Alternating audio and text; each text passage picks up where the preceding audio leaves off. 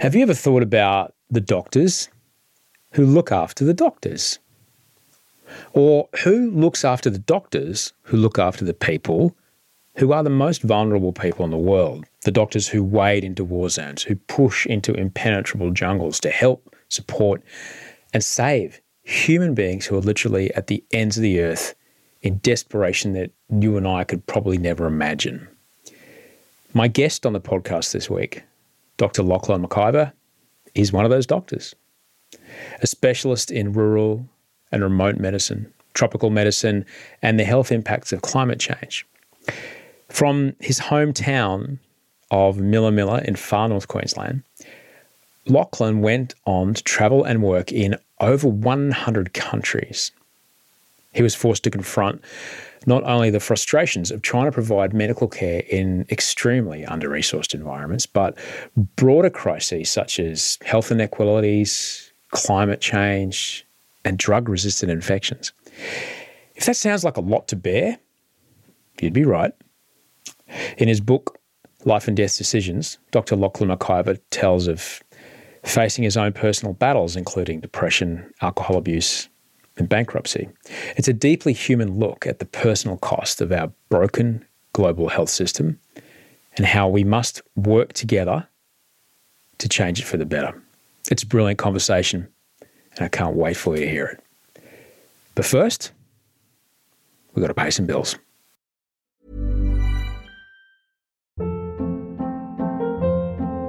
Hold up. What was that? Boring. No flavor. That was as bad as those leftovers you ate all week. Keke Palmer here. And it's time to say hello to something fresh and guilt-free. HelloFresh. Jazz up dinner with pecan-crusted chicken or garlic butter shrimp scampi. Now that's music to my mouth. HelloFresh. Let's get this dinner party started. Discover all the delicious possibilities at HelloFresh dot com.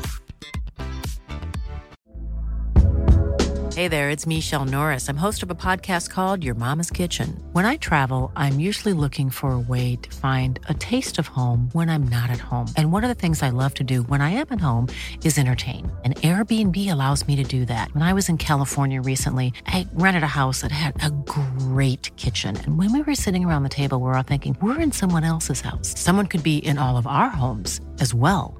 If you have a home, but you're not always at home, you have an Airbnb. Your home might be worth more than you think. Find out how much at airbnb dot com slash host.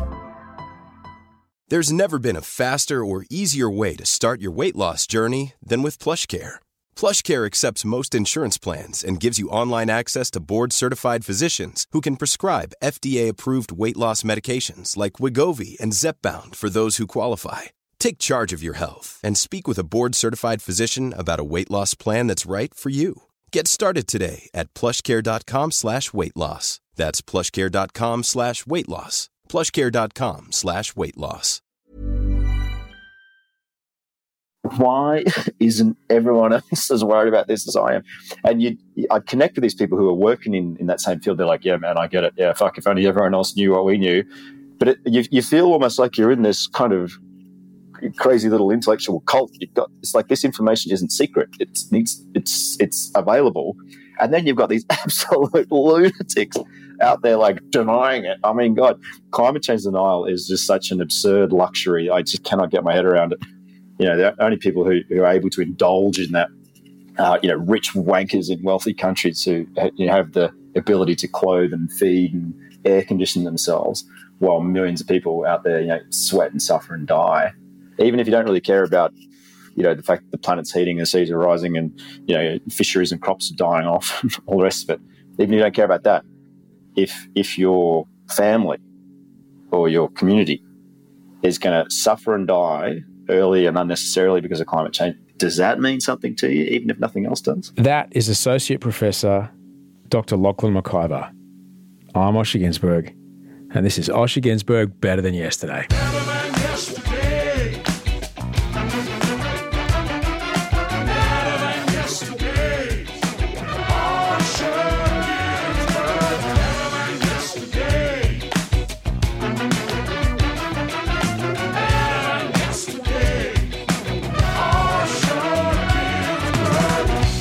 Hello and welcome. I'm Osher Ginsberg. This is Osher Ginsberg, Better Than Yesterday, a show that is here to make your day-to-day better than yesterday. Does what it says on the box. And here at the show this week, our day-to-day is a lot better than it was yesterday. We passed ten million downloads. My goodness, we could be more stoked. I've got to say thank you so much for helping independent podcasting be such a force in the market here, for helping conversations like the ones that we have here get out into the public sphere. Just a, a quick bit of housekeeping before we um, before we get going with the show. This Friday night, I am doing a super secret, uh, super exclusive live show. It's probably the only live show I'm going to be doing at all for this year. Friday, the eleventh of November, twenty twenty-two, nine thirty p.m. I'm teaming up with the brilliant Claire Kavanagh and uh, the team at Improv Theatre Sydney. We're going to be bringing you the greatest news show you've ever seen. That's that's what we're trying to do. You may not realise this, but when it comes to creating new shows, T V shows, stage shows, pretty much always there's a test show. A moment to kind of, you've got it all in place. You're like, yeah, but what's how does it work with an audience? It's a, it's a moment to try out a new format in front of an audience, see how it goes. If you've ever been to the Melbourne International Comedy Festival and see someone like Luke Heggie playing in the big room, I can guarantee you that might be in March or April, but back in December, Heggie was jumping up on small stages around Sydney five times a night for five minutes at a time, shaping the same joke over and over and again, adjusting it here, adjusting it there, using the audience feedback as guidance, killing it, dying, slaying it, taking it in the face, show by show, refining it until he's on stage in front of a thousand paying ticket holders and they are laughing until they wee, getting their money's worth. Well, we are going to do that. We're trialling out this kind of new idea for a show, and this is your chance to see it. It's the only time it'll ever happen. The link to the tickets is in the show notes. You can find me on the Discord server. If you have any dramas, the link to Discord is in the show notes as well. Um, but I'd love to see you there. It'd be, uh, it'd be pretty fun. So let me tell you about my guest today, Doctor Lachlan McIver. McIver. McIver. You can't say it without making him sound like an action hero, but he pretty much is. He specialises in rural and remote medicine, tropical medicine, and public health. He did his PhD on the health impacts of climate change. Lachlan's originally from Millaa Millaa in far north Queensland, and his travels to date have spanned almost one hundred countries. He's co-authored close to fifty scientific publications in medical journals and textbooks on topics ranging from environmental health and infectious diseases to anaesthetics and emergency medicine. But aside from this academic writing, Lachlan has written a memoir, Life and Death Decisions.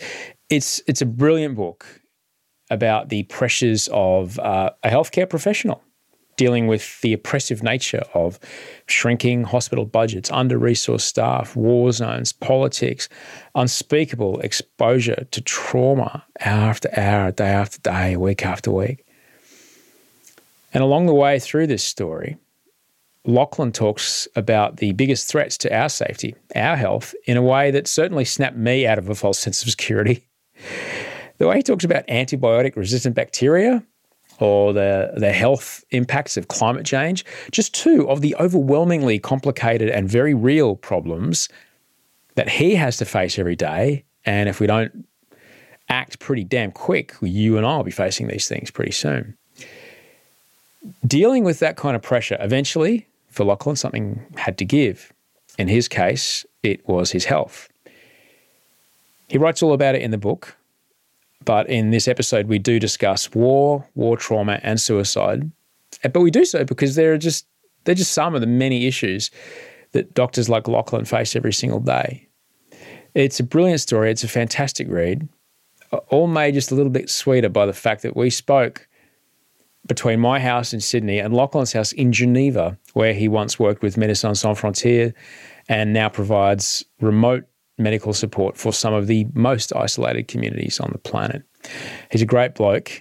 I'm sure that you'll be charmed by him just as much as I was. I hope you enjoy this chat with Doctor Lachlan McIver.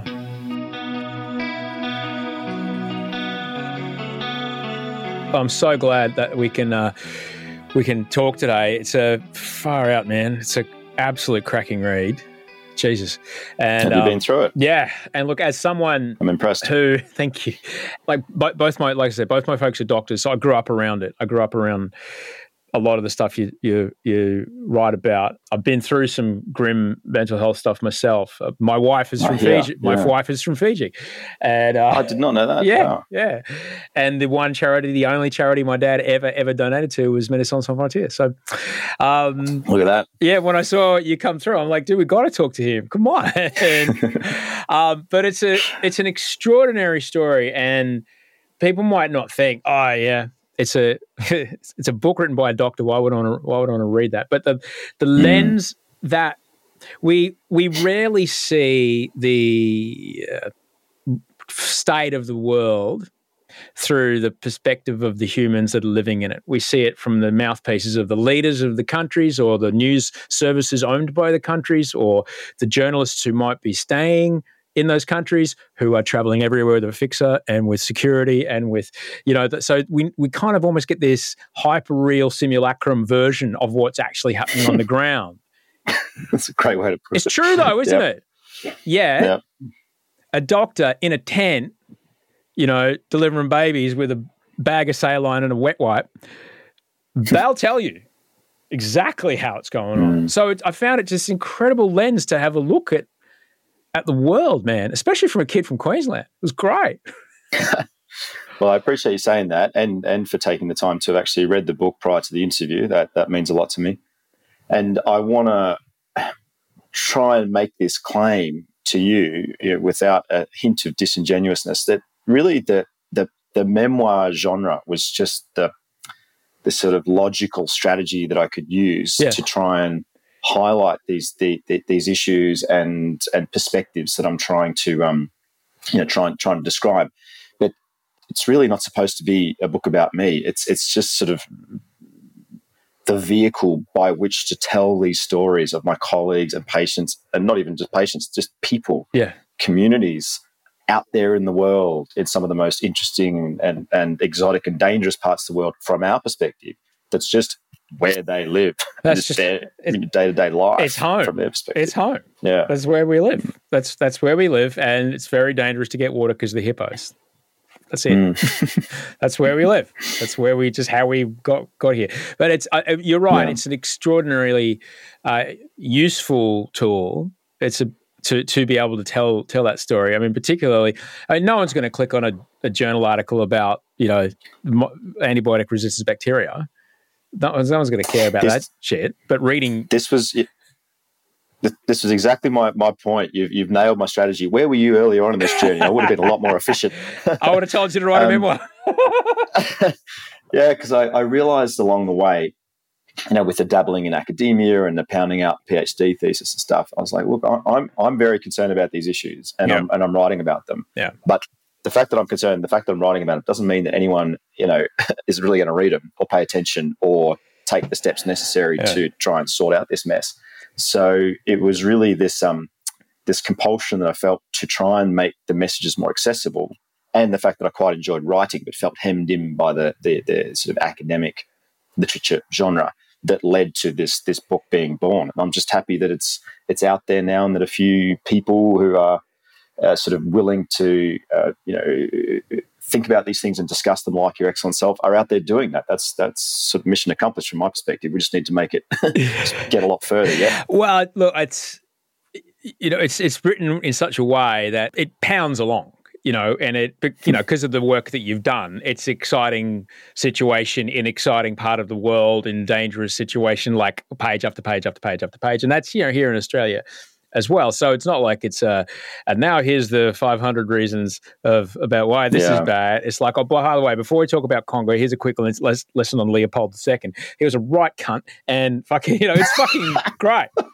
He was. Just just for the listeners out there, that's Osher's rephrasing of my uh, uh like not enough more, people, um, uh, pe- baroque people, description. People think Congo, they, like people just like, if you want to have a look at what uh, colonialism like how little much of a shit col- looks like at its worst. Colonialism can become and will become if the if the resource is valuable enough uh, to the people mm. who are extracting it. That's what will happen. and um, mm. it's gr- it's grim, but it's worth it to to have a look at, at mm. what actually happened there, and then, you know, what's that look like in P N G, for example? You know, what is yeah. it's happening today in some parts of the world around, you know, some some minerals and mining and stuff like that. It's important to have that have that look. We should talk a little bit about how you came to be on this path, if if you don't mind. Mm. You grew up... Sure, that's what we're here for. Thanks, man. You grew up a couple hundred k's inland from the Whitsunday coast um, in this a lovely little odd Queensland town. How many people do you reckon? Two, three hundred, if that? Yeah, there's definitely that in the at the time, yeah, and yeah. most of whom I was related to, yeah. Yeah, yeah, right. Cattle country uh, mm-hmm. in, in that part yeah. in that part of the world. And, look, as a kid, you know, I only know a bit of Adelaide, mostly Brisbane. I only know that. You know, you only know what you mm-hmm. know. Um, exactly. when, when did you realise that the the world you grew up in and the school you went to was kind of different from the rest of the rest of the world? It was more this realisation that there was the rest of the world ah, out there right. that really uh, kind of got me fired up. And it's it's not easy, um, you know, as anyone who's grown up in a small town can probably appreciate. To It's one thing to acknowledge that there is a big wide world out there. It's quite another to actually get out there and see it for yourself. I mean, yep. you've got you've got to have the the the the will. You've got to have the resources. You know, you've got to sort of find a way to, I don't want to say escape exactly, but just to take that that big step. But I was um, fortunate enough in in my final year of high school to really catch a break in the form of this quite incredible program called the National Youth Science Forum. It's it's uh, it, you know my, my feelings about it are, are nuanced in retrospect, because there was some you know slightly um, eerie aspects of the program, but overall it really accomplished a lot in terms of giving kids around the country in their final year of high school, with a sort of positive discrimination towards country kids, the opportunity to to get together in Canberra for a couple of weeks, basically this sort of festival of up-and-coming science nerds, where we were not only you know encouraged to sort of get to know each other and and, and see a bit of what was out there in terms of you know, career opportunities and whatnot, but we were actually kind of helped along our way. We were trained in things like you know how, how to how to do interviews and how to um, yeah, pre- present a C V and this kind of stuff. We were really encouraged as as um, you know kids with potential. And a few of us uh, at the conclusion of that annual program were offered the opportunity to to go overseas, uh, be trained as staff members to run the program the following year. So, you know, I'm a kid from Millaa Millaa, barely knowing anything else in, in my life apart from my farm and family and school, and off I'm sent to bloody Moscow in the in the late nineties. Um, and it, yeah, it just melted my mind. Yeah. Um, the, the, the, so it may have been another planet. Um, and you know, being there, we were hanging out with cosmonauts. We were guests of the All Russian Youth Aerospace Society. Fuck yeah. You know, toured around Europe in a train for a couple of weeks after that. I came back to Millaa Millaa. yeah, a, a completely changed person. And then two weeks later, my dad drops dead. And I find him on the side of the dirt road and the drizzle and the gravel. I'm like, wow, this is some pretty hectic transition in life I'm going through at the moment. These two extraordinarily powerful things happened in your life, so close, so close mm. to each other. Uh, it wasn't Moscow um, and it wasn't Millaa Millaa, but I remember the those first few days coming back to Brisbane after I'd first been overseas. It wasn't until my mid-twenties, just going, all right, yeah, I'm going to have to, yeah, I'm going to have to do something about this. This is a game changer. yeah. yeah. Um, the book opens with the the, the day you, you lost your father. He It's wild, though, because, you know, reading it, I'm like, I'm three months younger right now than he was when he mm. when he died. Um, I don't want to – suppose it's extraordinary reading, the first, so I don't want to blow it for anyone that's um, going to read it. But you you discovered him, and it was – clearly way past anything that anyone could do. And as often happens mm. in, in remote parts of Australia, you had to wait way, way, way, way, way too long for help. Mm. Um, yeah. But as someone who's been through something pretty intense, um, there was a scene there that just hit me in the chest. You go from this normal day to day and you're dealing with this really intense, you, you know, you're just going to your family stuff, right? And then suddenly a house is full of people who all want to talk to you, and everyone's holding mm. a casserole. and it's, it's, I remember that and going, fuck, this is, I don't know if I want to talk to everyone, and I don't know if I want to eat any more casserole. Mm. Yeah. and they just yeah, want to help. It was an intense you know? environment. Yeah, yeah. I mean, that's country life for you, right? That, yeah. That's that's that's just a demonstration of, of how people, um, you know, rally around each other in, in times of, of, of great need. You know, the thing is, there was there was there was three of us in this, you know, horrible catastrophic situation. There was my mum, my sister, and me. And um, you know, I, I wouldn't presume to speak for my sister, particularly not on a on a you know, fabulously popular podcast like this. But I know, you know, I can see how her experience was was particularly difficult with that, uh, through that period, because Mum, of course, was in many ways the centre of attention, and rightly so.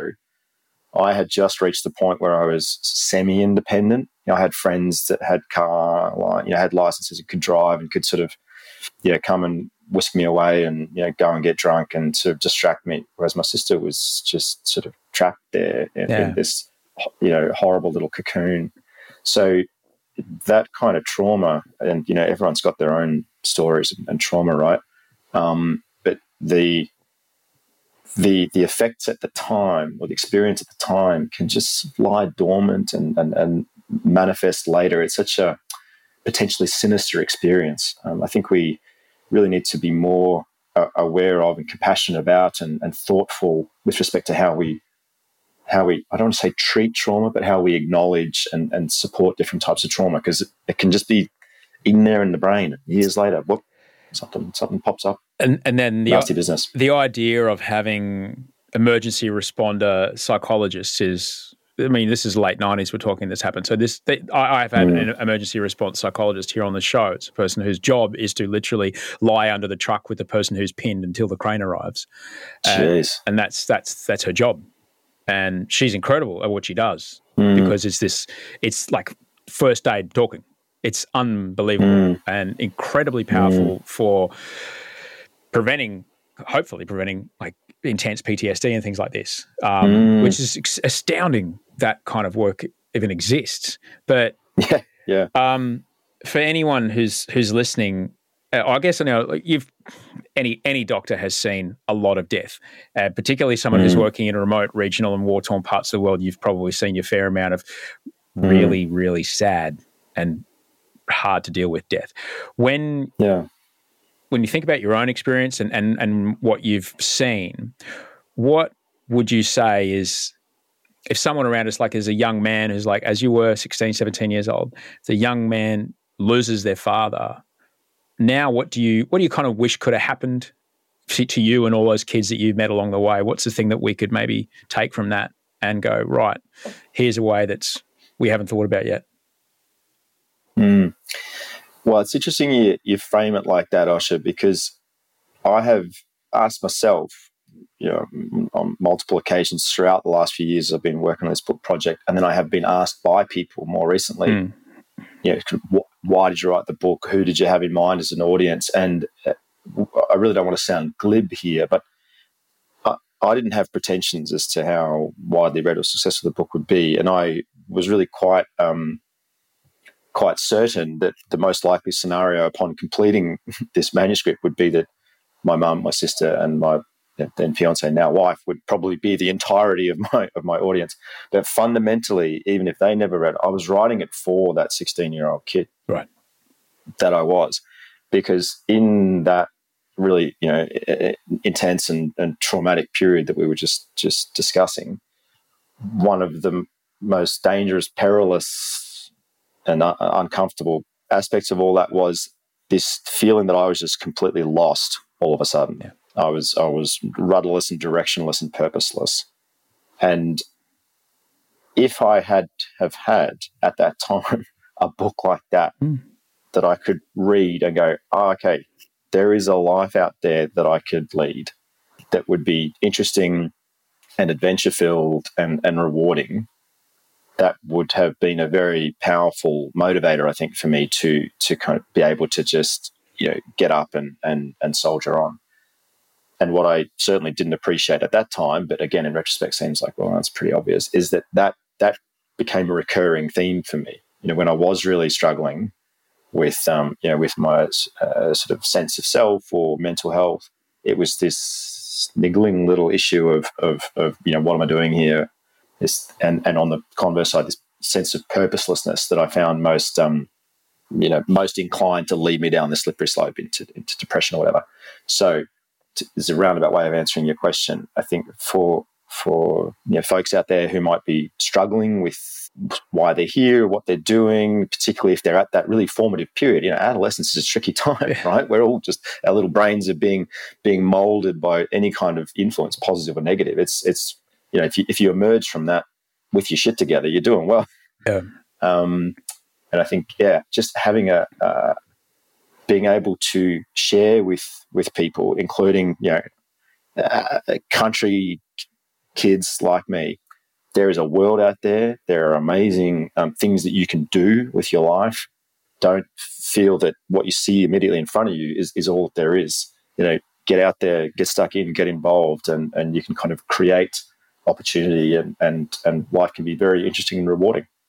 Time becomes a very difficult thing to think about when you're in those moments. You are so stuck mm. in this. But this person was literally just okay yesterday. And now they are not okay. Mm. Now, this I'm talking yeah. wide, broadly, like they, somebody mm. might have suddenly been diagnosed with something like, and and yeah. you your brain keeps sucking you back to a time that doesn't exist anymore when everything was fine. Mm-hmm. As far as, and now mm. you, you struggle going, but uh, why is okay? Now I, well, this person can't walk or whatever. They're not here or, mm. and it's so so hard. What if anything have you found that can help yourself or the people you're working with kind of get out and, and, and kind of zoom out a bit from from that moment? I'm I'm really digging this conversation. I should touch on a lot of the points that I find most most fascinating. In, I'm also middle age, right? um, time, the concept of time, and the and the, the concept slash reality of, of death are two things that I I am. Um, I hesitate to say preoccupied with because it makes it seem like it's kind of an unhealthy preoccupation, but that, that I'm being a bit more conscious of and yeah. and, and and um and and you know, discussing and, and trying to make make my own peace with. And obviously they're linked, right? Like we are all just either slowly marching or absolutely hurtling towards the end. We don't know when it's going to be, yeah. um, generally speaking.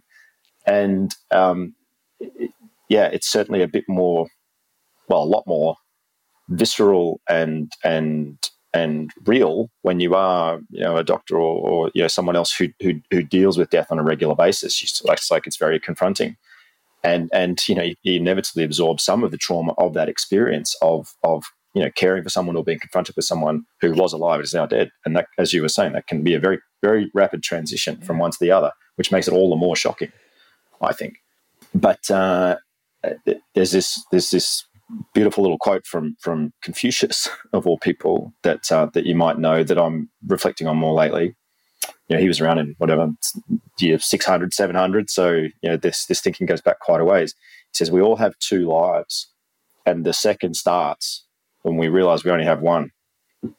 And so to me, then this this concept of time and this this the, the reality of, of death can be just ever so slightly but beautifully offset by this acknowledgement that, oh, okay, if I don't take for granted, you know, every, every every day that I'm here and every, you know, kind of opportunity that I have to be with my loved ones and and, and do interesting things, if I don't take that for granted, then then I'm living the most kind of considered and, and complete life that I can. I remember one, one of the more, and this is the last thing I'll mention on time, but it just kind of struck me that one of the things that really, really helped me was a person who was describing, you know, I, I was quite worried about a, a, a, a imagined traumatic event that actually never happened. But they said to me, look, even if it does, there's the day after, and then there's the week after, and the month after, and then the year after, and then five years after, and then there's ten mm. years after. And it really helped me because I was so focused on that fear of this thing happening, and there was just blackness on the other side. Mm, yeah. the, the really like never-ending story. It was like the nothing on the other side of this. Mm. And it really allowed me to go, well, like, I guess, yeah, I guess I, I'll have to go get groceries from somewhere, or, you know, I'll still have to shower. You know, it's just little like dumb day-to-day stuff. Once mm. I started putting that into my kind of rigid kind of thing, it allowed me to kind of be a little wider lens on that stuff. And Mm. I found that I found that really, really powerful. I, I don't want to stay in this space for too long, but I just, mm. you know, considering you uh, do what you do for a job, uh, I don't really, I rarely get the chance to speak to someone who's, you know, just dealing with the reality of humanity, which is the other half. Birth is the really fun part. There's parties, there's engagements, there's there's yeah. burnouts with blue smoke. There's all kinds of fun things around birth. And we pretend the other one doesn't exist, and we keep buying shit to try and mm. make it feel further away. But yeah. Yeah. Did you meditate on your own death? Certainly cogitate on it. Uh, meditate would probably be overstating uh, my practice, but it's something I would like to work towards yeah. for sure. But I'll, I'll give you the scoop here, Osher. Uh, it is it is a subject about which I'm sufficiently interested um, and and willing to invest my time and energy that I think it has the potential to, you know, be worked up into into a second book. So you heard it first, oh, man. Mate. But I think it's, for me, th- that the denial of death is nearly everything. Not everything, but nearly everything. Mm, and being yeah. an acceptance of death is it's so extraordinarily freeing. So it's, yeah, it'd be this sort of nirvana state. I agree. That's I'm that's, not there. Yeah, I'm not in nirvana state, dude. I'm not in nirvana state. But just understanding mm. that, oh, yeah, it ends. Yeah, is so. And what, what what what I find really refreshing, um, yeah, going back to that that earlier conversation yeah. we were having about, you know, the the, the, the privilege of being able to travel oh, and, yeah. and sort of, you know, get glimpses into other cultures. So my wife's Mexican, right, and they have a completely different perspective on death, yeah. and it is something that is, yes, it's it's um, it's it's considered an inevitability, and, and you know, people who who pass away are, are mourned by their loved ones, but it's it's it's. treated very differently, and there's a lot less grief, mm. I would say. And I, you know, I say this, you know, from, from the naive perspective of, of someone from outside the culture, but who yeah. you know, is connected to it and, and adores it. It, it. It is more celebrated in mm. a way, and and you know, people who have passed away are still very considered very very present. Yeah. Um, you know, in a day-to-day sense, and you know, dear the every May. Sure. yeah, exactly, and so. My, my point, I guess, is that even that um, perspective that I might have, being, you know, terrified of death yeah. and, and uh, you know, sort of give me the, the screaming heebie-jeebies, that that's also very sort of a it's got it's a cultural bias that informs that view. Yeah. So, um, yeah, I mean, we can we can move on to more cheery topics. I well, suppose. It's, it's but, not, uh, yeah, it's, the next place I want to go is not very cheery at all. But you can't, you've been to so many parts of the world, so many parts of the world that are. Uh, rough neighbourhoods, to say the least. South Sudan, rough neighbourhoods, yeah. The Democratic Democratic Republic of Congo, Congo. You know, like it or not, as as much as the, you know, beautiful Instagram influencers photos might show us, parts of our Pacific Island neighbours are mm. absolute poverty, yeah. and it's it's yeah. it's hard to accept, um, and it is yeah. just over there. And the book does go into uh, you know, the challenges of healthcare in in parts of the world that are, as we would think, really challenging. Mm.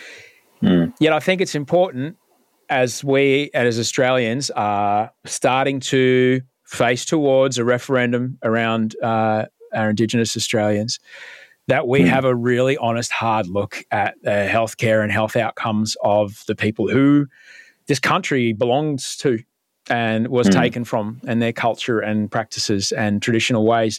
Many of them, many of the ways that these these people kept healthy, uh, kept their mental health in check, kept their their uh, their families healthy, were ingrained in cultural practices. Mm, and then mm. along come the British and the Europeans, and mm. it's it's all gone. You have spent time in the Torres Strait, you spent time in the Kimberley, you spent time in Central Australia. Mm. What does Australia need to know about the healthcare outcomes for First Nations Aboriginal Australians? Well, that's a that's a big topic, and I again I really want to put a massive disclaimer up front here. I should say I don't I don't pretend to be an expert in this stuff. Okay, you know, I I spent years working in in communities in the regions you mentioned. I'm a, I'm a rural journalist and a public health physician, someone who has done research into these problems. It still doesn't make me an expert, um, but I'm but I'm interested in the topic and and have have seen a lot, and I think it is still uh, seriously. Uh, seriously uh, uh, underestimated problem in terms of the the, the, the scale in Australia, and the the complexity of, of the solutions required. So let's look at um, something uh, that's supposed to be, on the face of it, reasonably straightforward, like the, the life expectancy, or specific life expectancy gap. So, you know, as, as as you and most folks listening would be aware, I'm sure, there has been for a long time um, an, an extraordinary and, and grossly unacceptable difference in life expectancy between Indigenous and non-Indigenous Australians. Hence, things like the Close the Gap initiative, which was specifically designed as a policy to try and address this. That has made minimal progress in, in, in over a decade. And that in part reflects the complexity of the problem, right? Um, in the space of very few generations, uh, Indigenous people in Australia and in the Pacific and around the world, I'm not trying to say that, you know, this is a homogenous group, but I'm saying there are definite similarities in terms of the lived experience of Indigenous peoples around the world in the colonial era, let's say. Yeah. And it has been basically um, what we refer to, at least in, in, in the Pacific, as the triple whammy. You've got the the, the historical burden of, of illnesses, particularly infectious diseases, coupled with this colossal burden of non-communicable diseases. So this is this explosion of um, chronic diseases like obesity, diabetes, heart disease, respiratory disease, kidney disease, and cancers that has, has been largely responsible for this, this the difference in life expectancy between Indigenous and non-Indigenous people. And also, we're at this very scary point in, in our human history where there are certain societies, and I give the example in the, in the book of Nauru, where that chronic disease crisis is causing a decrease in life expectancy. This is unprecedented in modern human history. These, these are not countries that are, you know, in the middle of a civil war or being affected by the, you know, the AIDS crisis, for example. This is chronic diseases. This is a, a consequence of loss of traditional lifestyles, being forced to basically become dependent on energy-dense, you know, nutrient-free foods. And you know, in places like the Torres Strait, where we're, you know, I've, I've treated teenagers having heart attacks. What? Um, in such, yeah, and through it, through it, this is not some sort of, you know, rare genetic disposition they've got. This is just they have the cumulative effects of, you know, smoking and high blood pressure and high cholesterol and perhaps diabetes. And they, you know, there's there's people around um, who are in their teens and twenties who have the coronary arteries or kidneys of people in their forties and fifties and sixties. Um, and this is largely the fault of um, sort of colonialization, basically. Um, and I try to you know, not be too, um, not be too kind of obnoxious and aggressive about this in the in the book. Try to demonstrate by through examples. You know, I've, I've worked in plenty of Indigenous communities in Australia, and when you visit these communities and you are hungry, there is usually one place where you can go and get food, and that one place is the community store, and the food there is expensive and terrible. And you're like, well, of course, if I lived here, I would also, you know, be overweight and have cardiovascular disease, respiratory disease, kidney disease. It's not, it's not because um, you know, Indigenous people, by and large, don't want to be healthy. Of course, they do. They don't have, don't have, oftentimes don't have the choice and choice and resources. And so this is this is the real travesty, I think. So. Again, I describe in the book how I, I, I got quite um, involved in a project looking at the causes of avoidable mortality. Why were there different rates of, of early deaths in different communities around Australia? And why, surprise, surprise, were the highest rates in remote communities and the relatively highest rates in remote Indigenous communities? And I sort of did all this, you know, fancy statistical trickery with all the data that we could dredge up from, you know, different um, different sources and surveys and stuff. And what it boiled down to was the reason people are dying unnecessarily and young is because of differences in water, sanitation, hygiene, nutrition, education, employment, housing. So, well, the, anyone could have told you that, right? But having that. Um, Having those kind of obvious answers does not lead very, very quickly or easily to having, you know, obvious solutions to the problem. So it's it's pretty difficult, I find, not to get pretty cynical and depressed about it. And because it's so bloody complicated, that's why we have seen a pretty pathetic decrease in the, in the life expectancy gap despite these highfalutin policies being put in place and, and really earnest efforts by, by many people over many years to try and correct it. We haven't made a lot of progress. It is ex- extraordinarily hard because you cannot, and I'm not saying you shouldn't. I mean, as far as I'm concerned, if if you live in a community that's two hundred k's northwest of Alice Springs, you should be able to have the same access to healthcare that I do living in the middle of Sydney. Mm. You're an Australian just like me. That's and fresh, nutritious food Fuck and, yeah. you know, safe housing that and I can water, eat. Sanitation, and hygiene. A school yeah. and everything. Like mm. we would not yeah. ever let our kids think that's okay. And if at the same time, the things that used to keep me healthy, traditional cultural practices, farming, uh, sorry, mm. hunting and farming, are completely not available to me because of mm. grazing and mining and things like that, where I can't walk on the lands that, you know, I know all the songs about. Mm. I can, I know all the songs where I can get the food, but I'm not allowed to go there. Oh, it's not okay. It's not okay, but I really want to be very careful and conscious, Osher. You know, we're, we're a couple of, uh, you know, a couple of white fellas sitting here talking about these these problems from that Queensland. Are, that are... From Queensland. yeah. So, like, there are... You're without a doubt, are, dude. You're one hundred percent right. Yeah, there are people out there who understand these these issues in, yeah. in a, with a lot more sort of yeah. depth and, and nuance. But still, I feel like yeah. in our in our... Australian society, there's not enough awareness of how serious the problems are and what the underlying causes are. And yeah. so that's why I think it is, it's, we can justify having these kind of yeah. conversations and why I write about that stuff in the book. The short version is, as you just mentioned, nobody listening to this would want their family or their kids to grow up with the access to health, education, water, sanitation, and nutrition that we mm. expect Australians in that part of our country to live by. Mm, uh, yeah, but yeah. that's their home. Why would they ever leave? Yeah. You know, and that's yeah, exactly we would difficult. It's hard, dude. Square. But it's, mm. it's it's really hard for us to accept. But I, it's, I think it is in accepting this kind of stuff and just being with how uncomfortable it is. For me, mm. that's the that's the first step to start to walk towards yeah. what it is we need to start to come to grips with and how we might try to make it more right for more people yep, yep. as a as a country um, to have to share the dignity that we would expect as as Australians with everybody, mm. including the people that were here before yep. white people got here. Um, but that's I, you know that's just yep. me saying that. You know, it's hard. It's hard. You know, it's so hard.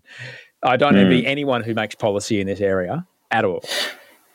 No, it's it's complex, and you know, even uh, from from my tiny little individual perspective. You know, I was I was wor- working in this field. I was engaging in this kind of research, yeah. and the complexity complexity of it got the better of me too. I'm like, shit, I'm not sure I can do this. This is this is so so difficult and so depressing that I'm, you know, not sure I've got the guts to to to continue working on it. So I decided I'm trying to get. Tackle climate change. I've almost got rocks in my head, right? Here's, a, here's, a, here's, a, here's, a, here's an easier one. Yeah. When I was living in America, I saw an ad for, I think, World Vision, and it had um, Aboriginal kids in it. Mm. I'm like, we don't see those ads in Australia, but there they are. Mm. We like to think that as yeah. Australia, we don't have charities that are raising money to operate health. We think, oh, no, no, I'm giving my money to, to Rodney, who lives there in Uganda, and gee, I'm good, doing good with, like, they run yeah. those ads about kids in our country, in other countries. There you yeah, go. It's, it's just, it's disgraceful, yeah. And Australia, unfortunately, is just kind of basically doing the worst of any country in terms of this indigenous, non-indigenous health gap of, of any comparable country that you know, is is wealthy and developed but has an indigenous community. We're, we're the worst, so, yeah. So the, about that. Dealing with, you know, Indigenous Australia's health outcomes, you're like, yeah, this isn't tricky enough. I need something way harder coupled with entire cultural practices and senses of identity as a nation. What should I go for? I know, climate change. Let's go. When did you first, as a kid or a young man, when did you first start to become aware? I mean, I'm I'm a bit older than you. Um, so I was very, very aware about the Montreal Protocols, you know, C F Cs and all the first mm. talk of g- global warming, greenhouse gases, the greenhouse effect, you know, atmospheric uh, effects upon warming was all over mm. the news. And then they went, and we did it. Hooray, nineteen ninety-two, we signed yeah. the deal. We're done, guys. Well done. Job work. Mm. Well done, guys. Oh, ninety, I can't remember when it was, Montreal Protocol, whenever it was. So, but so I'm, I was quite aware about it from young. When did you start, first start to kind of go, oh, it's a bit odd, it's not good? Well, yeah, I mean, and, uh, our age differences and that, great. Um, things like, um, you know, ozone depletion, we were taught at school, global yeah. warming, we were taught at school. But still, it came as a shock to me to to see particularly the, the uh, carbon emissions and global warming, global heating, as it's now more accurately called, come up as a public health issue. So yeah. I sort of stumbled across this in a way. I was doing my first public health job in the Kimberley. It was in my second year after I finished uni. I was trying to decide whether I was going to become an emergency physician or maybe do something in public health. I didn't know what that was even. Uh, but I was trying to decide between these two specialties, which are basically the opposite ends of the, of the specialty spectrum. One's like treating people at their sickest and one's trying to stop them getting sick in the first place. But for some bizarre reason, they were the two things that appealed to me. And I was... kind of had this really interesting job in the Kimberley where on, on the one hand I was looking at the infectious disease uh, sort of surveillance database and monitoring and responding to epidemics, involved in vaccination programs and sexual health, um, kind of, uh, you know, health promotion, this kind of stuff. But for some reason I got interested in, in Ross River virus. Yeah, for anyone that's not heard of it, it's, it's a virus spread by mosquitoes. Um, it's endemic to certain parts of Australia in the tropics. And I, because I had access to this database, I could see that the patterns of Ross River virus disease in that part of the Kimberley, they were quite predictable, um, but they were they were changing over time, and they were very closely linked to the temperature, rainfall, and humidity conditions.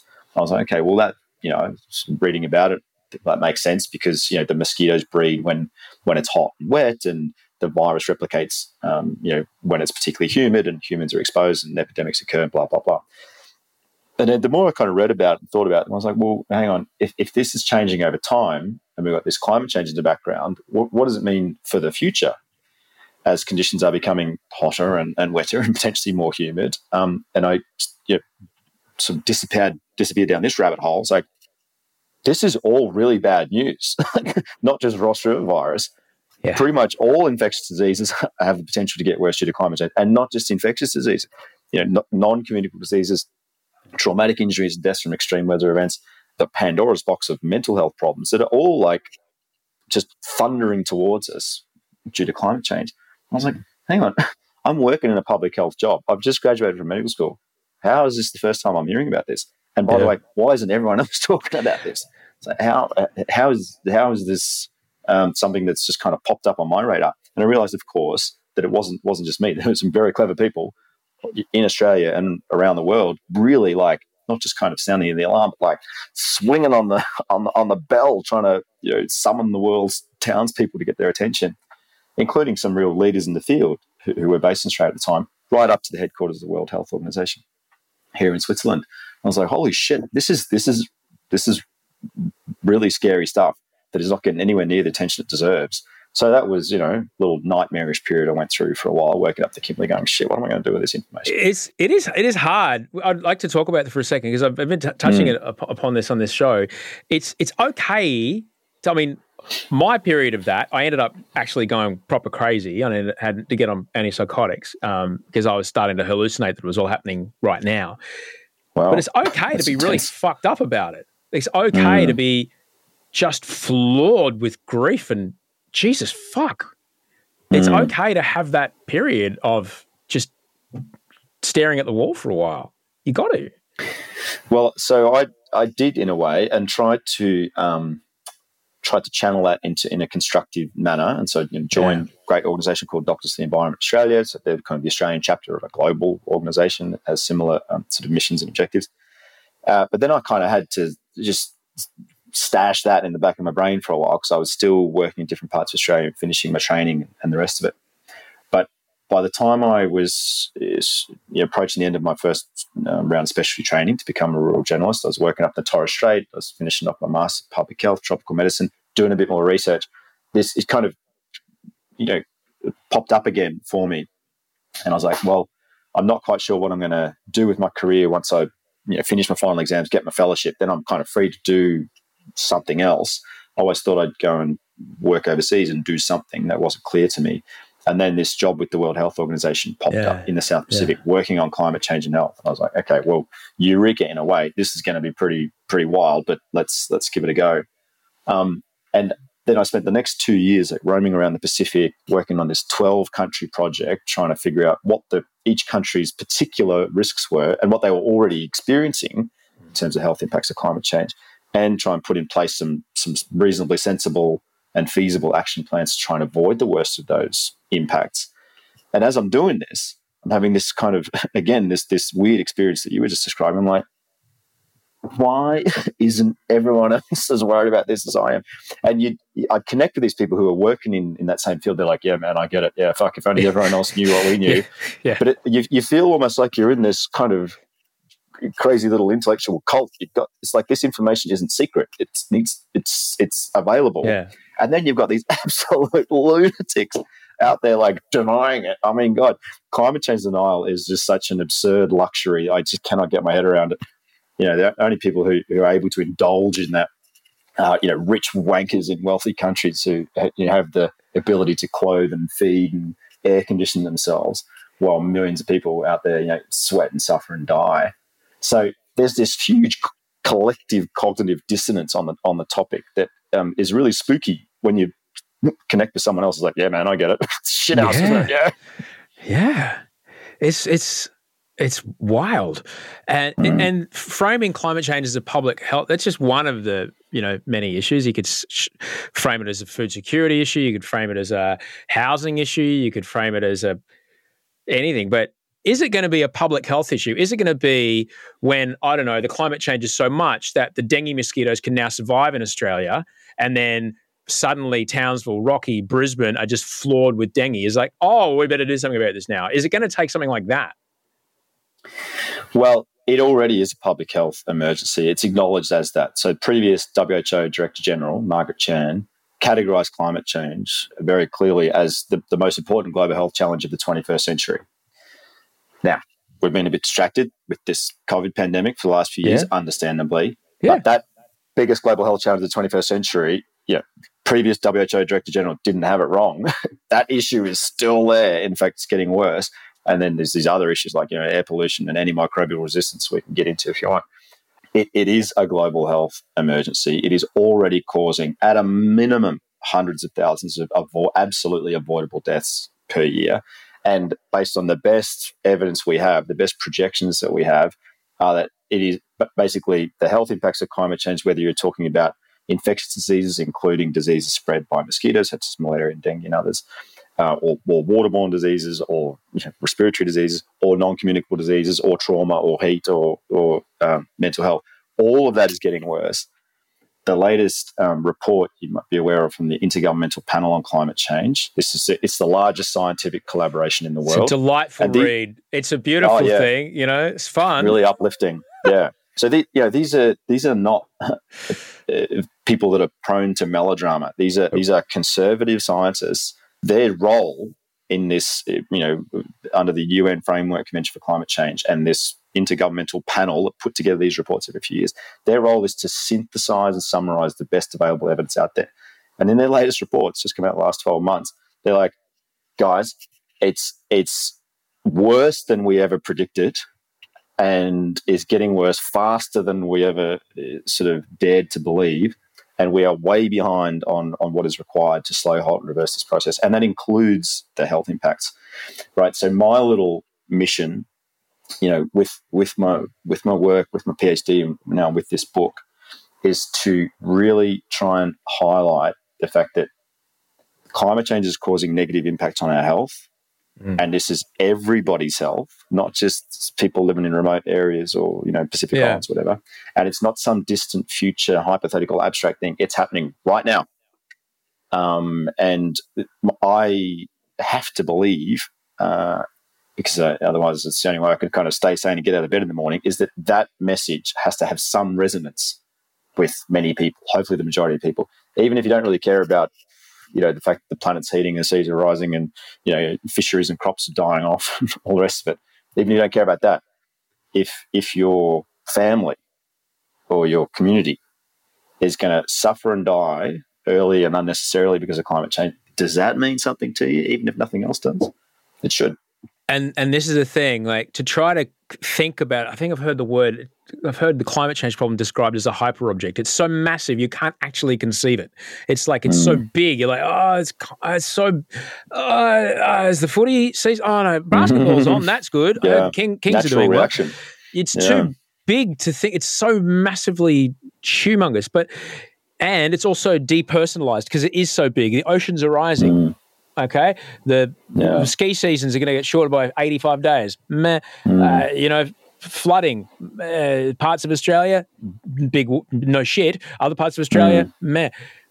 Oh, yeah. I might have like like horrific malaria, and my kids might die because mm. of a mosquito in a part of the world that's never had that before. Mm. Ah, but I, I wonder. And and this is where I guess where the rubber meets the road. Insurance is the other one. Mm. In a country like Australia, where there's a, a national healthcare system, which we unfortunately take for granted, but is probably the mm. most vital, incredible, precious asset our country has. Mm. When the financial burden of those diseases upon our public health system starts to get too humongous, it's terrible. But is that... Do you think, like, will that tick the needle? Was that push things along? Mm. Look, it's it's interesting to to look at it from the Australian perspective because, it, look, it's probably not going to be malaria that really, uh, you know, gets people's attention in Australia, despite the fact that the effect of climate change on malaria or on mosquitoes that spread malaria is, it's according to the best calculations estimates we have, already causing the unnecessary death of fifty children under five every day in sub-Saharan Africa. Right, oh. But that's not a problem that's going to affect most Australians. Dengue fever is the other example that you mentioned, right? So that has, you know, increased several times over in, in terms of magnitude in the last few decades, and it is projected over the next couple of decades to to increase in terms of the people exposed to dengue fever annually to increase by one billion, an extra billion people exposed to dengue because of how climate change is altering the habitats of the mosquito. Yeah. The viral replication inside it and the biting behaviours that, you know, cause it to um, um, humans to be exposed to it. Still, that's unlikely to be the thing that, you know, God, as you say, moves the needle in Australia.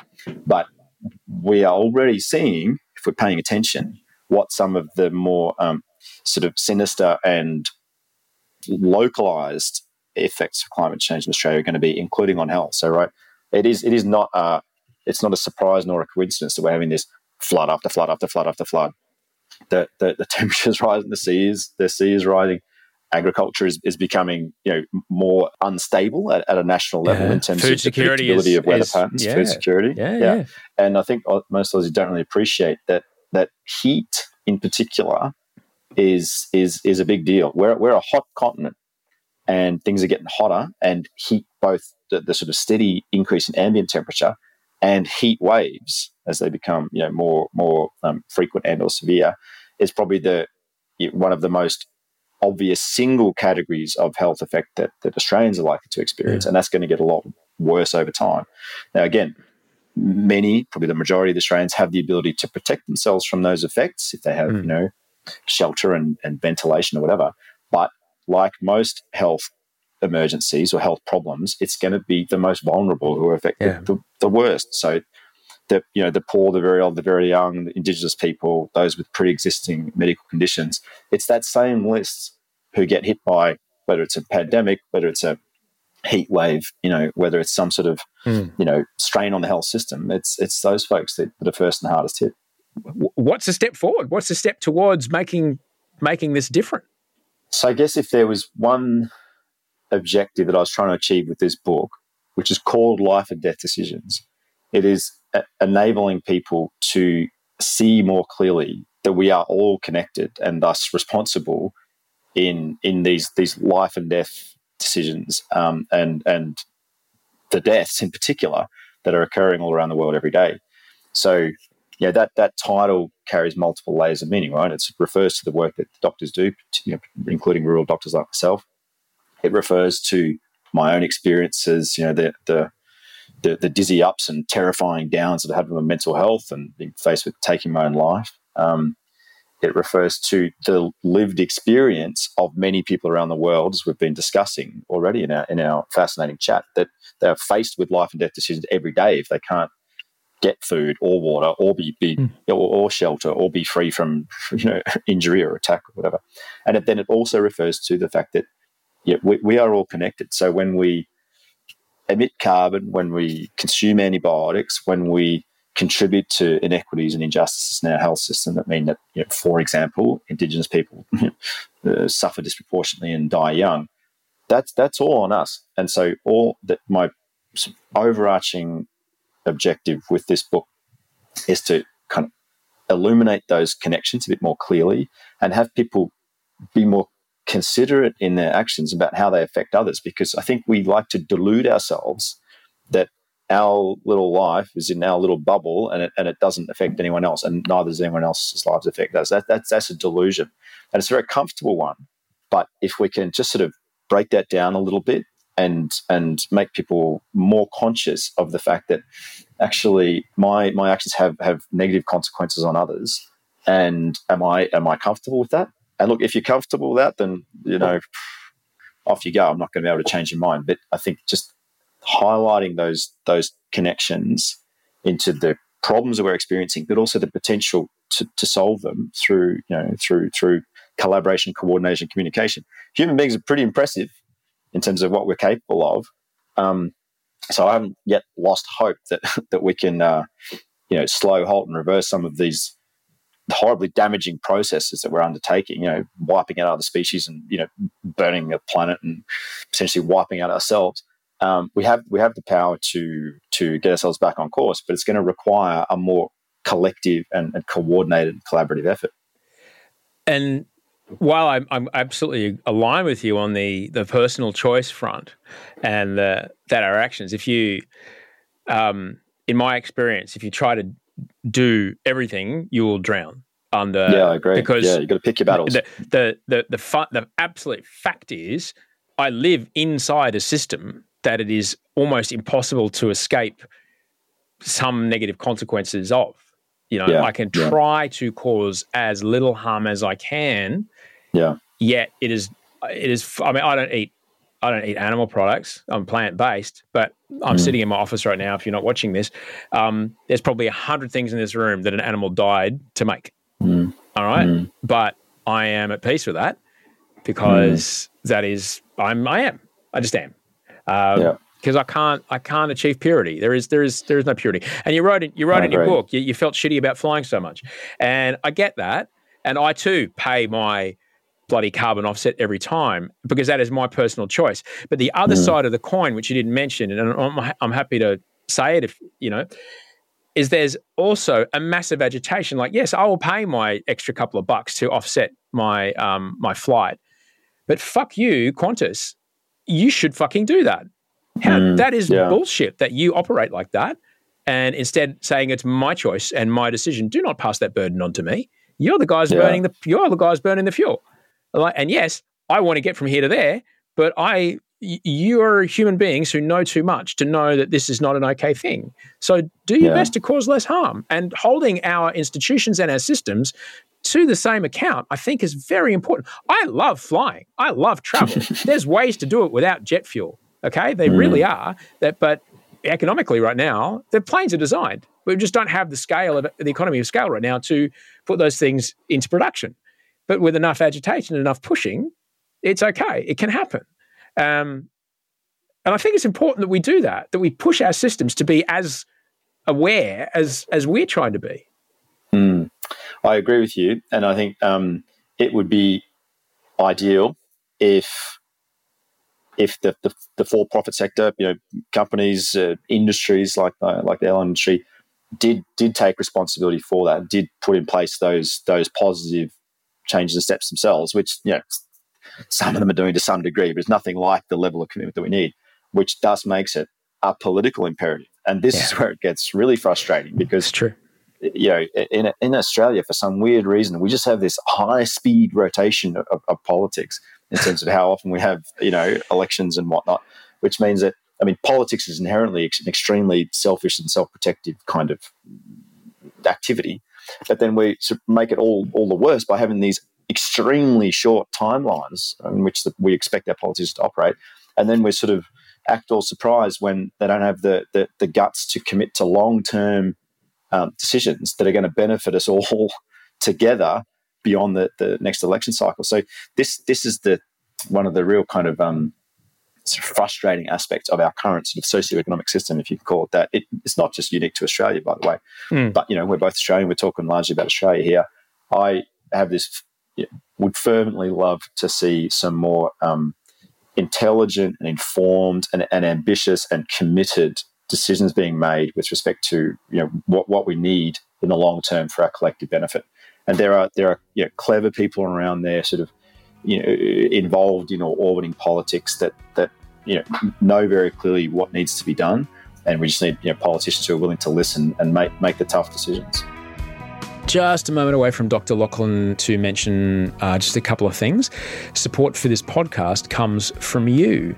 Yeah, you listening to this. If this show brings you value, we'd ask that you please consider repaying that value by uh, supporting the show at patreon.com slash Osher. Our workflow here at O G T V H Q has, has become pretty packed. We're no longer able to offer any exclusive content on Patreon. However, by supporting the show financially, or continuing to support the show financially, you're helping pay the wages of all the people who work on the show and have done so for years now. I'm not a one-man show. There's like uh, Bruce Steele, Andy Maher, Rachel Barrett, Toe Hider, epic humans who are worth every single dollar they get paid to make this show three times a week. This is an independent podcast. We are not on a big company owned by a, a radio station or owned by a newspaper or another big broadcaster. We're not on a big media-owned platform. We do not have the production resources, the marketing resources, the research resources. We can't write articles about our own podcast and then put it in our own platforms to point back to our podcast. We don't, we can't do that. We're an independent shop, and we continue to be an independent shop only because of the support of people like you. Consider this, like if you met me in the street, I was getting a cup of coffee, would you go, ah, oh, you know what? I, I heard that podcast you did with Doctor Lachlan McIver. It was, it was really good. I know a lot of billable hours go into every single episode. Let me buy you a cup of coffee. That's five bucks. If you would do that for me, if you met me or Andy or Bree in the street, or Rachel, you'd probably buy it too. Please consider throwing in, you know, five bucks a month, more if you got it. If you do already, thank you so much. You're helping keep this podcast independent, which is very important because it means we get to talk about things we otherwise would not be able to talk about, have conversations we'd never be able to have elsewhere. That's been quite evident in recent weeks. This is a story for another time. If you can't afford it though, and that's totally understandable, if you can't afford an extra five bucks a month or an extra ten bucks a month, don't worry, that's fine. Someone else is is giving that money to Patreon so they get the same podcast you, you do. So they're, they're paying for your podcast. By you supporting the podcast, you are helping someone who can't afford to support the podcast. Everybody gets the same podcast. If you're not in a position at all to support us financially, that's fine. There's other ways you can really help. You can like, subscribe, comment, rate the show wherever you can, and share it most of all. Tell a friend, tell your auntie, tell your doctor. The link to Patreon is in the show notes, patreon.com slash Osher, alongside to the link uh, for the live show this Friday night. Also to the Discord server, where I'm, I'm pretty much exclusively communicating with people who listen to the show. Anything like Instagram or Facebook is pretty much a one-way street. But on Discord, I'm, I'm always very happy to engage with people because it's very, it's a bit of a deliberate place to come to. And so therefore, you know, the people who are there are there, and it's nice. We're going to take a quick break. We'll be back with Doctor Lachlan in just a moment.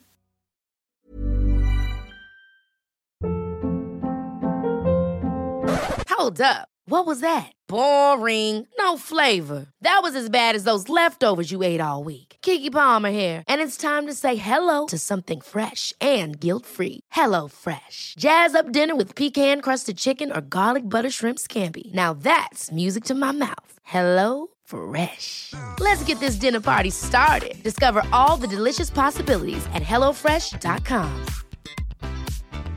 Hey, it's Ryan Reynolds, and I'm here with Keith, co-star of my upcoming film, If, only in theaters May seventeenth. Do you want to tell people the big news?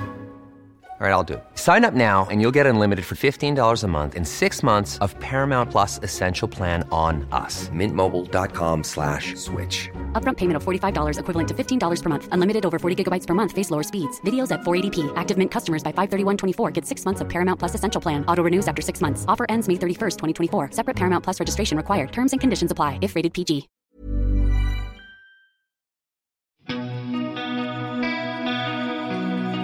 It's, it was said to me about my, my drinking when I, I first complained, it's like, why isn't it better yet? It's like, how long did it take your drinking to get this bad? I said, oh, I probably started when I was about fourteen. I stopped drinking at thirty-six. Okay, right. That's eighteen straight years. And you want it to be better in ten weeks? Okay. Mm. It's going to take longer, mate. And for me, I think that's the big struggle, is knowing what needs to be done, but also understanding mm.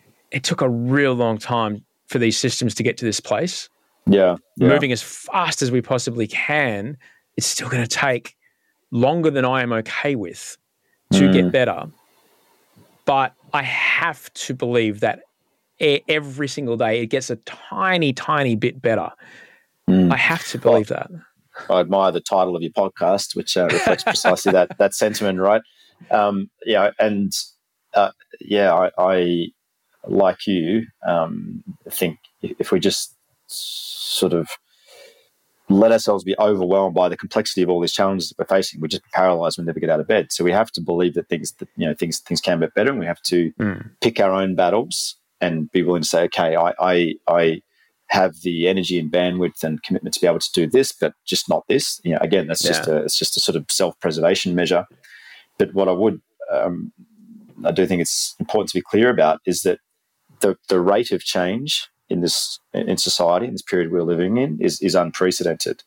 So, you know, things have been basically speeding up since the Industrial Revolution, and then we've had this sort of, you know, fourth Industrial Re- Revolution, living in the digital age, and now yeah, e- everything is changing exponentially now, including atmospheric carbon dioxide concentrations. So we don't have the luxury of time that we have had in any other period in human history. So yeah. we are we are fucking a lot of things up, and we've got to we have to acknowledge that and act, act quickly, because we don't have the same kind of luxury of, of leisurely sorting things out that we've had in the past. With that action comes extraordinary possibility and ex- mm, yeah. a huge upside, um, because of the nature of the um, of the kinds of change that need to happen. Oh, what? You want to run an economy on an, uh, a, a kind of fuel that has to get dug up out of a, out of the ground and then shipped over way on the other side of the world and then burned?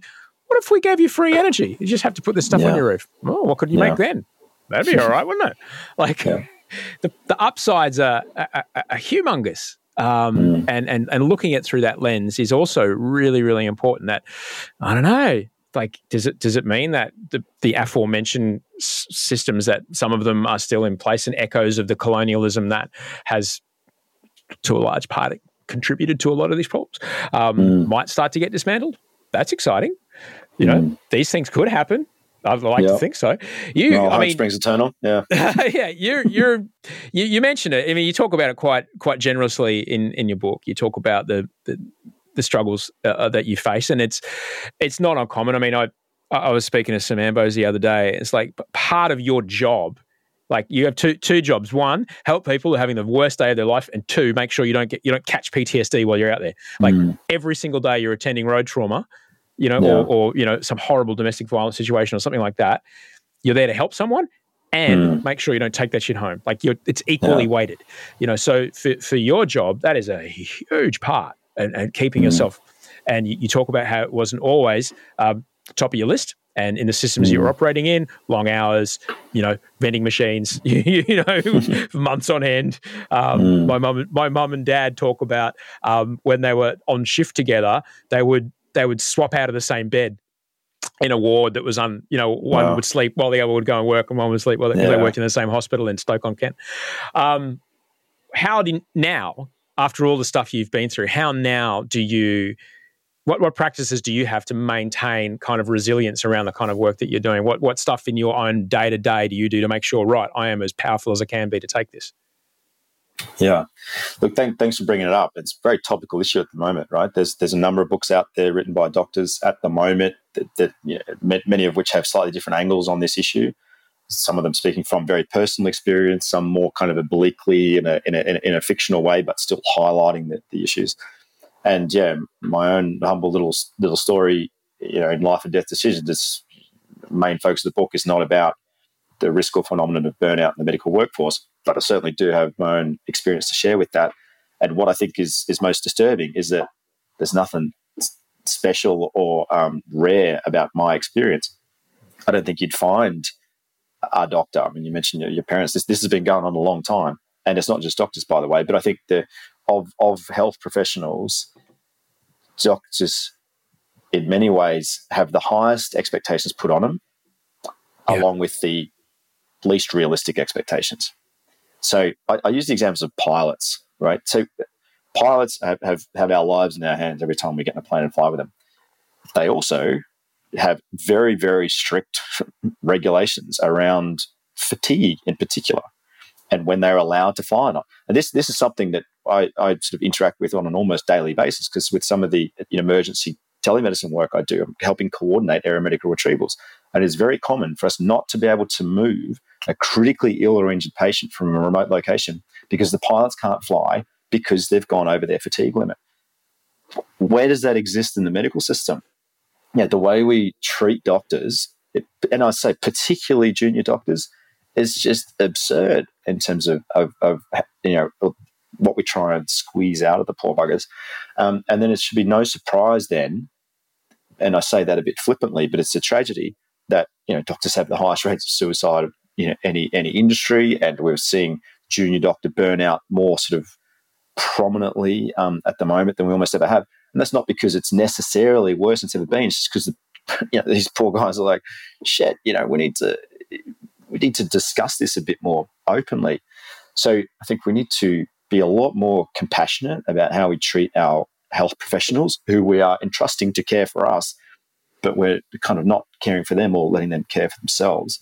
Mm. Um, and to answer your question about how how I deal with it, it's a very humbling experience, you know, as I as I believe you have been through and many people have been through, to come face-to-face with the limits, with your own limits of what you can handle, and realise that you have not just met them but exceeded them.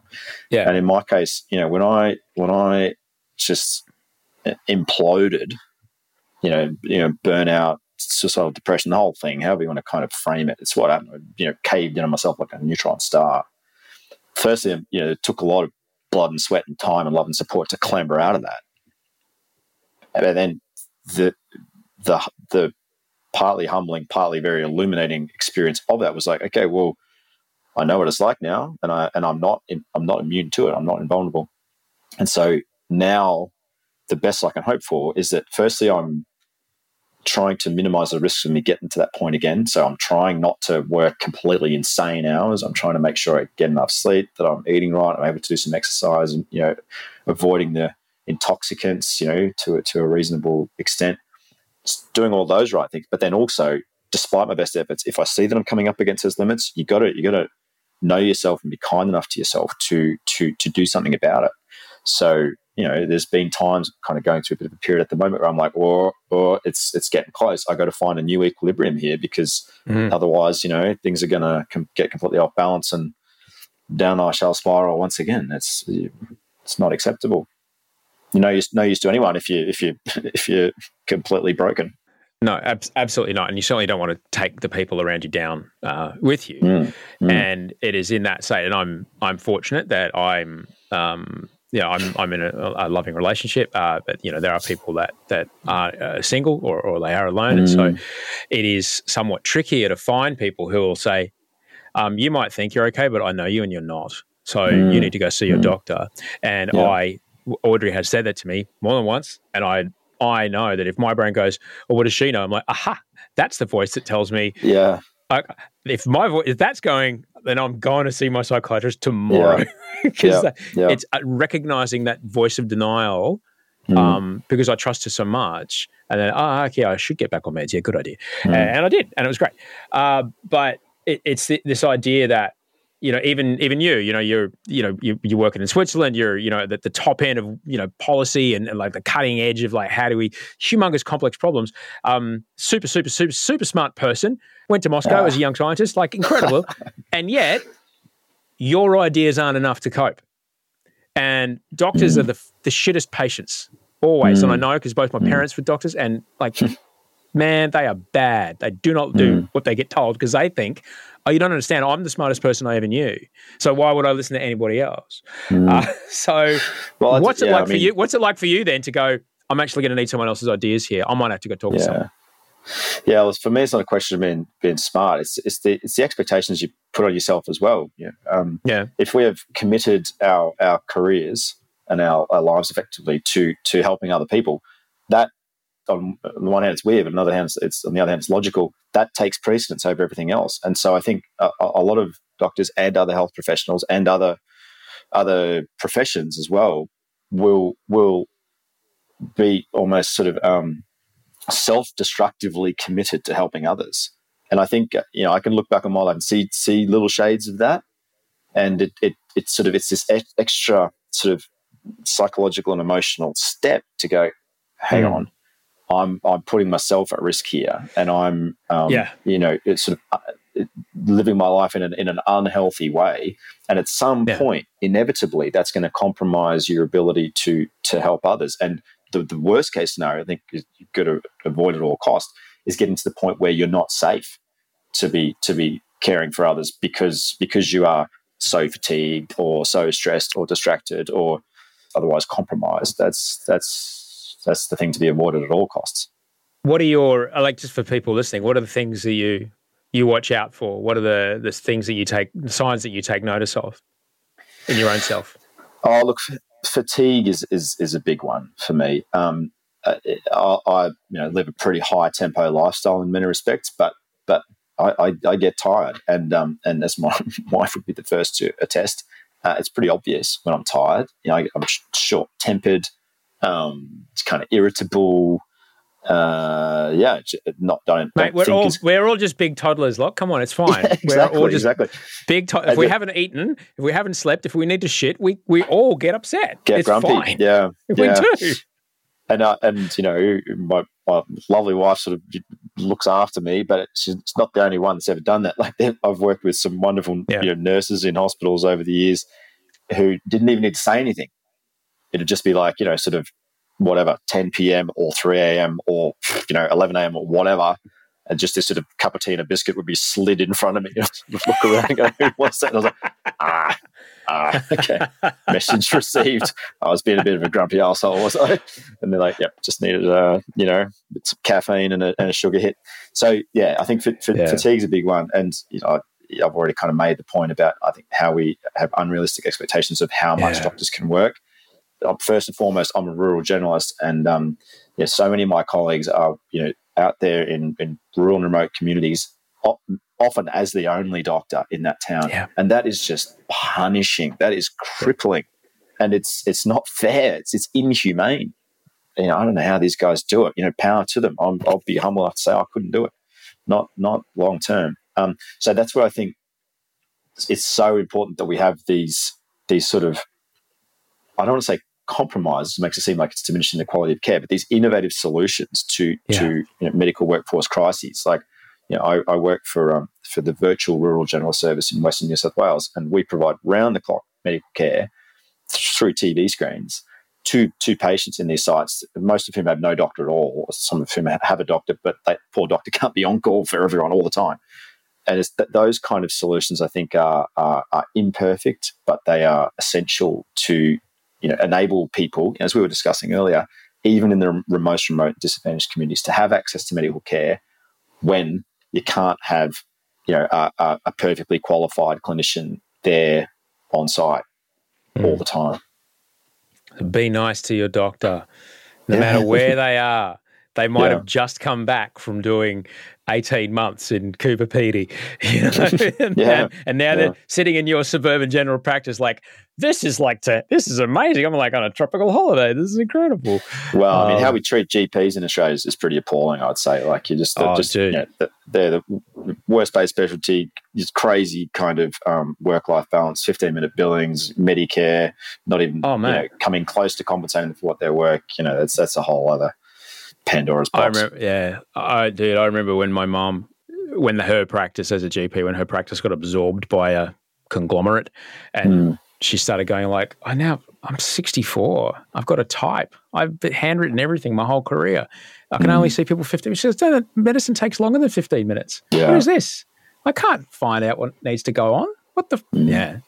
So yeah, you know, you're not Robinson Crusoe there. It's um, mate. I, I could talk to you. All, I could talk to you all night, dude. I really could. Um, but I know you've got a you got a busy day. I really appreciate your interest, Osher, and for taking the time to chat. Mate, you of know, course. Good luck with the good luck with the hip. Mate. And your your energy, your positive energy is It's truly infectious, mate, in, in the best possible way. So good on you for having this podcast with the beautiful spirit that, that you know, that it brings. Um, yeah, it's been a privilege to chat to you. It's been yeah, great fun as well. And that was Doctor Lachlan McIver. His book, Life and Death Decisions, is brilliant. It's out right now. Get it wherever you get your books. Thank you so much for listening. And I really do hope you can come on Friday. I love going live. I, I have always been an onstage person. I've always relished being with a crowd. There's something that happens with an audience that doesn't happen elsewhere. I learned how to do what I do in front of an audience, and I really want you to be there because it's going to be pretty fucking good. The gig is at Improv Theatre Sydney. It's in Redfern. It's five hundred metres down the hill from Redfern Station. It's across the road from Redfern Surf Club. Uh, it's nine thirty p.m. this Friday night. There's sh- other shows on before us, so you can make a night of it, or you can grab a bite around the corner at the pub and then just scoot across and get a seat when the doors open. Uh, either way, it'll be awesome to see you there. The, the link to the tickets is in the show notes. I think it's like fifteen bucks. We kept it as cheap as we could because we've got to pay for the room and pay for the people who are working on it, like the crew and stuff like that. But it'd just be rad to have you there. Big thanks to everyone that made the show with me today. Tel Hyder, who made all the music, Bree Steele on research and support, Andy Maher, who did post-production, audio and video, Rachel Barrett, the executive producer of everything and keeper of birds. Yes. There's some backyard bird situations happening at Rachel's place, which I'm getting great photographic updates of, and it's pretty special. There's a king parrot whose name I think is Graham, but we're going to get, this will be revealed in later episodes. I'll be back here on Wednesday. Till then, come and see me on Discord if you need anything. And uh, if not, I'll see you Friday morning and then Friday night, I hope. All right, thanks for listening. Sleep well. Dream beautiful things.